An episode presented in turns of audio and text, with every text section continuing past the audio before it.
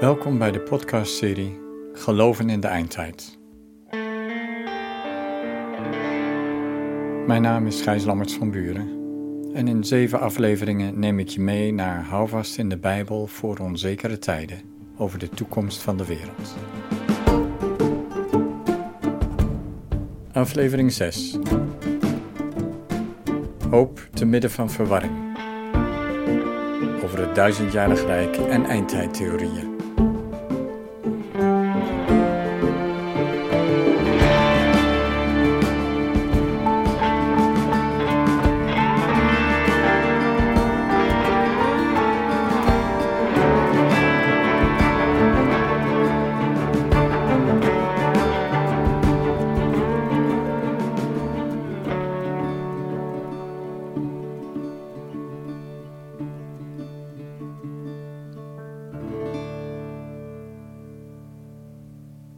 Toen ik als jonge predikant in deeltijd werkte in een kleine gemeente, zocht ik een bijbaan en solliciteerde bij een Amerikaans seminarium om daar Bijbels Grieks te geven. De eerste vraag die men mij stelde ging over mijn visie op de eindtijd. Mijn antwoord week af van hun overtuiging, maar omdat ik slechts Grieks gaf, werd ik aangenomen. Deze gebeurtenis illustreert het grote gewicht dat vele kerken en instituten in de Verenigde Staten hechten aan de juiste eindtijdvisie. Het wordt beschouwd als een belangrijke toetssteen voor betrouwbaar Bijbels onderwijs. En in die visie gaat het dan met name om de leer over het duizendjarig rijk en de zogenaamde opname van de gemeente. Wanneer vindt die plaats? Voor de grote verdrukking of daarna? Of valt de opname samen met de wederkomst van Christus? Aan de luisteraars voor wie dit nieuwe taal is, wil ik vragen nog even geduld te hebben. Maar voor hen die bekend zijn met de boeken van Hal Lindsey, Tim LaHaye en films als Left Behind, of verbonden zijn met organisaties als het Zoeklicht of gemeenten zoals de Vergadering van Gelovigen, zijn dit belangrijke vragen. Waar komen die theorieën vandaan? Wat is de oorzaak van de vele bomen van eindtijdtheorieën waardoor wij moeilijk het bos kunnen zien? De bron van alle verwarring is in de eerste plaats het visioen van het duizendjarige rijk in Openbaring 20. En in de tweede plaats het geheim van de rol van Israël en het Joodse volk. In deze podcast zal ik mij opnieuw richten op toekomstverwachting in plaats van op toekomstberekening.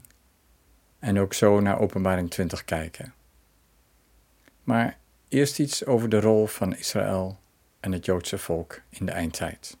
Thank you.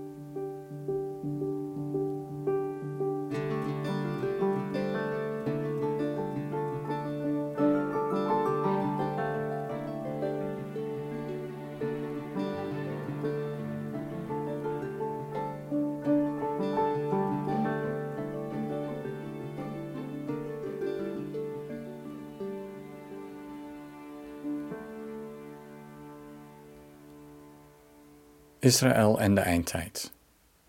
In het Oude Testament staan diverse prachtige profetieën over het toekomstige rijk van God op aarde. Hij is dan zichtbaar koning op aarde en alle volken erkennen hem als zodanig. Die profetieën zijn aan Israël gegeven en schilderen een vrederijk niet alleen voor de volken, maar ook voor de dieren en de natuur. Zo lezen wij in Jesaja 11 dat de wolf zich zal neerleggen bij het lam, de panter zich neervlijt bij een bokje, een kalf en leeuw samen zullen weiden en dat zelfs een zuigeling veilig kan spelen bij het hol van de adder. Verderop in Jesaja 35 lezen we over de woestijn die verandert in prachtige natuur.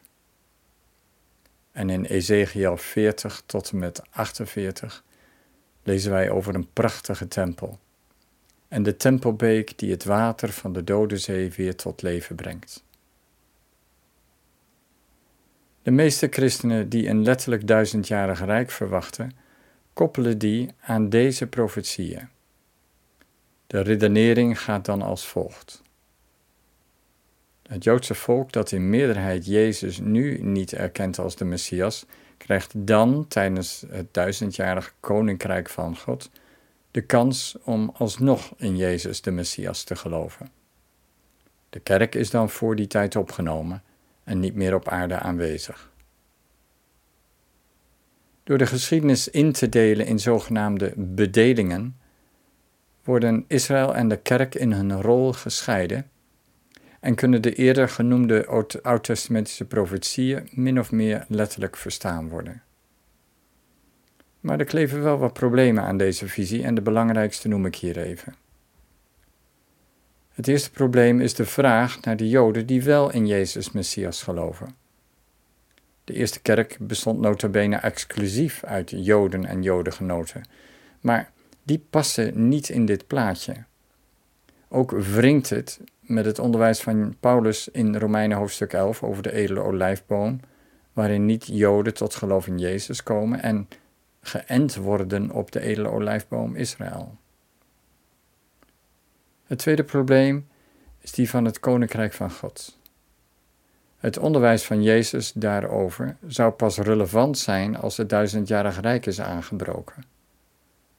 Maar dat lijkt geforceerd, want in de rest van het Nieuwe Testament wordt de ethiek van Jezus gewoon overgenomen.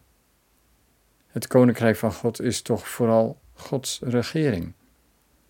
Het leven naar zijn richtlijnen. Volop relevant voor de kerk van Jezus Christus, lijkt mij. Het derde probleem is die van de tempel. Hoe kan de bouw van de derde tempel uit Ezekiel door God geïnitieerd worden als wij ook geloven wat staat in Hebreeën 8, 9 en 10, dat de offerdiensten van de tempel voorbij zijn en vervuld in Christus? Het wordt heel lastig deze profetie letterlijk te verstaan in het licht van het werk van Christus op Golgotha. En dan tot slot het geloof in de opname van de kerk, de gemeente van Jezus Christus. Het idee is dat Jezus als het ware maar ten dele afdaalt uit de hemel om alleen zijn volgelingen op te nemen, terwijl alle andere mensen, inclusief de Joden, op aarde achterblijven. De enige tekst die zo geïnterpreteerd kan worden, staat in 1 Thessalonicense 4, vers 16 en 17. Ik citeer: Wanneer het signaal gegeven wordt, de aartsengel zijn stem verheft en de bazuin van God weer klinkt, zal de Heer zelf uit de hemel neerdalen. Dan zullen eerst de doden die Christus toebehoren opstaan, en daarna zullen wij, die nog in leven zijn, samen met hen op de wolken worden weggevoerd, en gaan we in de lucht de Heer tegemoet. Dan zullen we altijd bij Hem zijn. Einde citaat. Een bijzondere tekst. Alleen staat er niet dat de ongelovigen op aarde achterblijven voor een laatste kans tijdens het duizendjarige koninkrijk van God. Dat is meer dan de tekst in haar verband ons zegt en mijns inziens een stap te ver. Meer voor de hand liggend is om deze tekst over de opname te verstaan als de grote komst van Jezus op aarde en de woorden over wolken en lucht te lezen in relatie tot de hemelvaart op de wolken en de toezegging dat Jezus op dezelfde wijze terug zal komen. Lees daarvoor Handelingen 1, vers 11.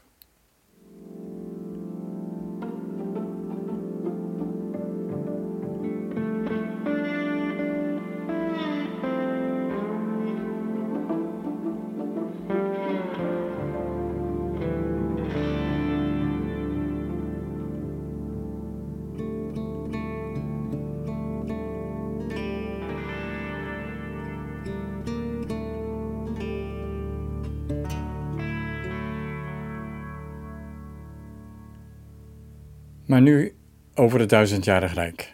En we lezen uit Openbaring hoofdstuk 20, de versen 1 tot en met 10. Het is een wat langer, maar ook heel boeiend citaat. Daar komt hij. Ik zag een engel uit de hemel neerdalen met de sleutel van de onderaardse diepte en zware ketenen in zijn hand. Hij greep de draak, de slang van weleer, die ook duivel of Satan wordt genoemd, en ketende hem voor duizend jaren. Hij gooide hem in de diepte, sloot de put boven hem en verzegelde die, opdat de volken niet meer door hem misleid zouden worden tot de duizend jaar voorbij waren. Daarna moet hij korte tijd worden losgelaten. Ook zag ik tronen, en aan hen die erop zaten werd recht gedaan. Het zijn de zielen van hen die onthoofd waren, omdat ze van Jezus hadden getuigd en over God hadden gesproken. Ze hadden het beest en zijn beeld niet aanbeden en ook zijn merkteken niet op hun voorhoofd of op hun hand gekregen. Zij waren tot leven gekomen en heersten duizend jaar lang samen met de Messias. De andere doden kwamen niet tot leven voordat de duizend jaar voorbij waren. Dit is de eerste opstanding. Gelukkig en heilig zijn zij die deel hebben aan de eerste opstanding. De tweede dood heeft geen macht over hen. Zij zullen priester van God en van de Messias zijn en duizend jaar lang samen met hem heersen. Wanneer de duizend jaar voorbij zijn, zal Satan uit zijn gevangenis worden losgelaten. Dan gaat hij erop uit om de volken van de vier hoeken van de aarde, Gog en Magog, te misleiden. Hij brengt hen voor de strijd bijeen. Een menigte zo talrijk als zandkorrels aan de zee.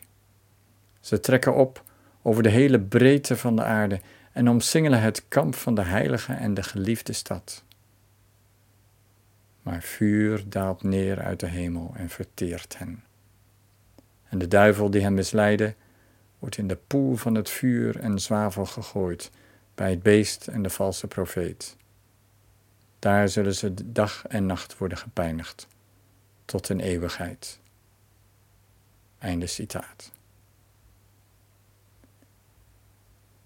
In de eerste plaats is dit een buitengewoon krachtig beeld van de macht van God over het kwaad.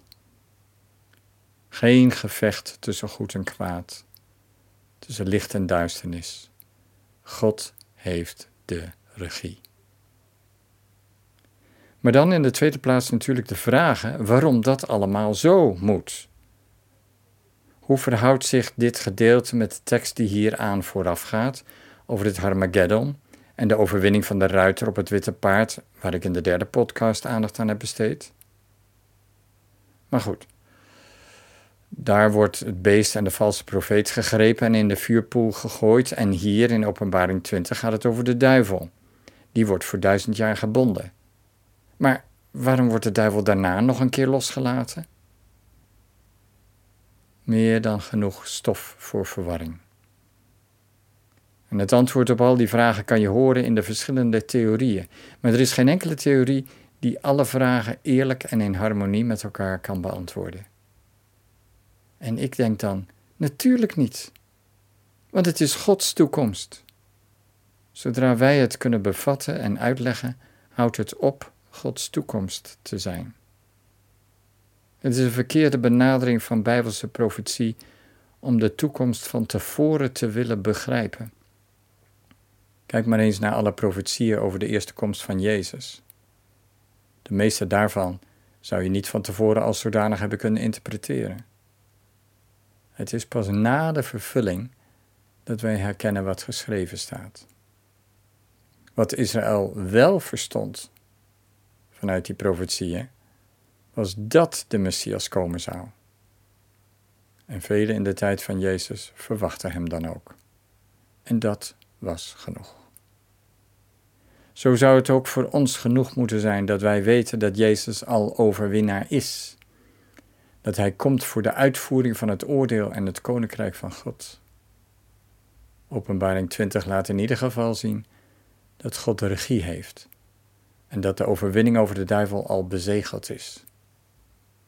En voor ons leven nu is dat meer dan genoeg om vol te houden.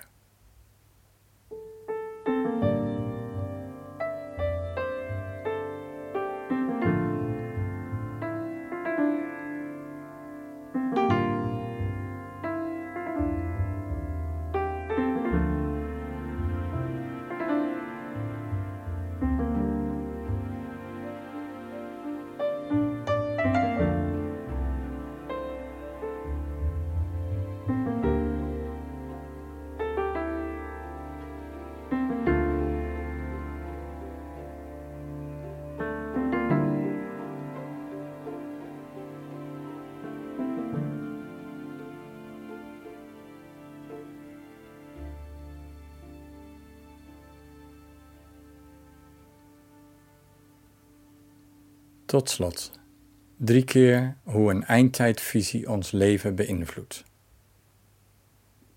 1. Als je gelooft dat de wereld steeds slechter wordt, met verwijzing naar sommige Bijbelteksten over de eindtijd, dan heb je meestal weinig aandacht voor deze wereld en vooral aandacht voor evangelisatie en zending. 2. Als je gelooft dat de wereld steeds beter wordt, met verwijzing naar de enorme groei van de kerk en alle andere vooruitgang, dan is je aandacht meestal daarop gericht, met weinig verlangen naar de komst van Jezus. 3. Als je gelooft dat de wereld al geoordeeld is in Christus toen hij stierf aan het kruis, dan helpt dat om een open toekomstverwachting te hebben met inzet voor verkondiging en goed doen. En verlangen naar de komst van Jezus.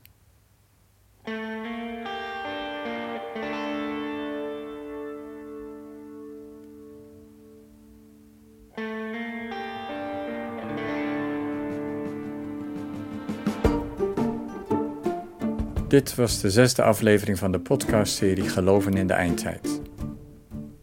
Dankjewel voor het luisteren. De laatste aflevering Politiek in de Eindtijd gaat over Israël en Jeruzalem.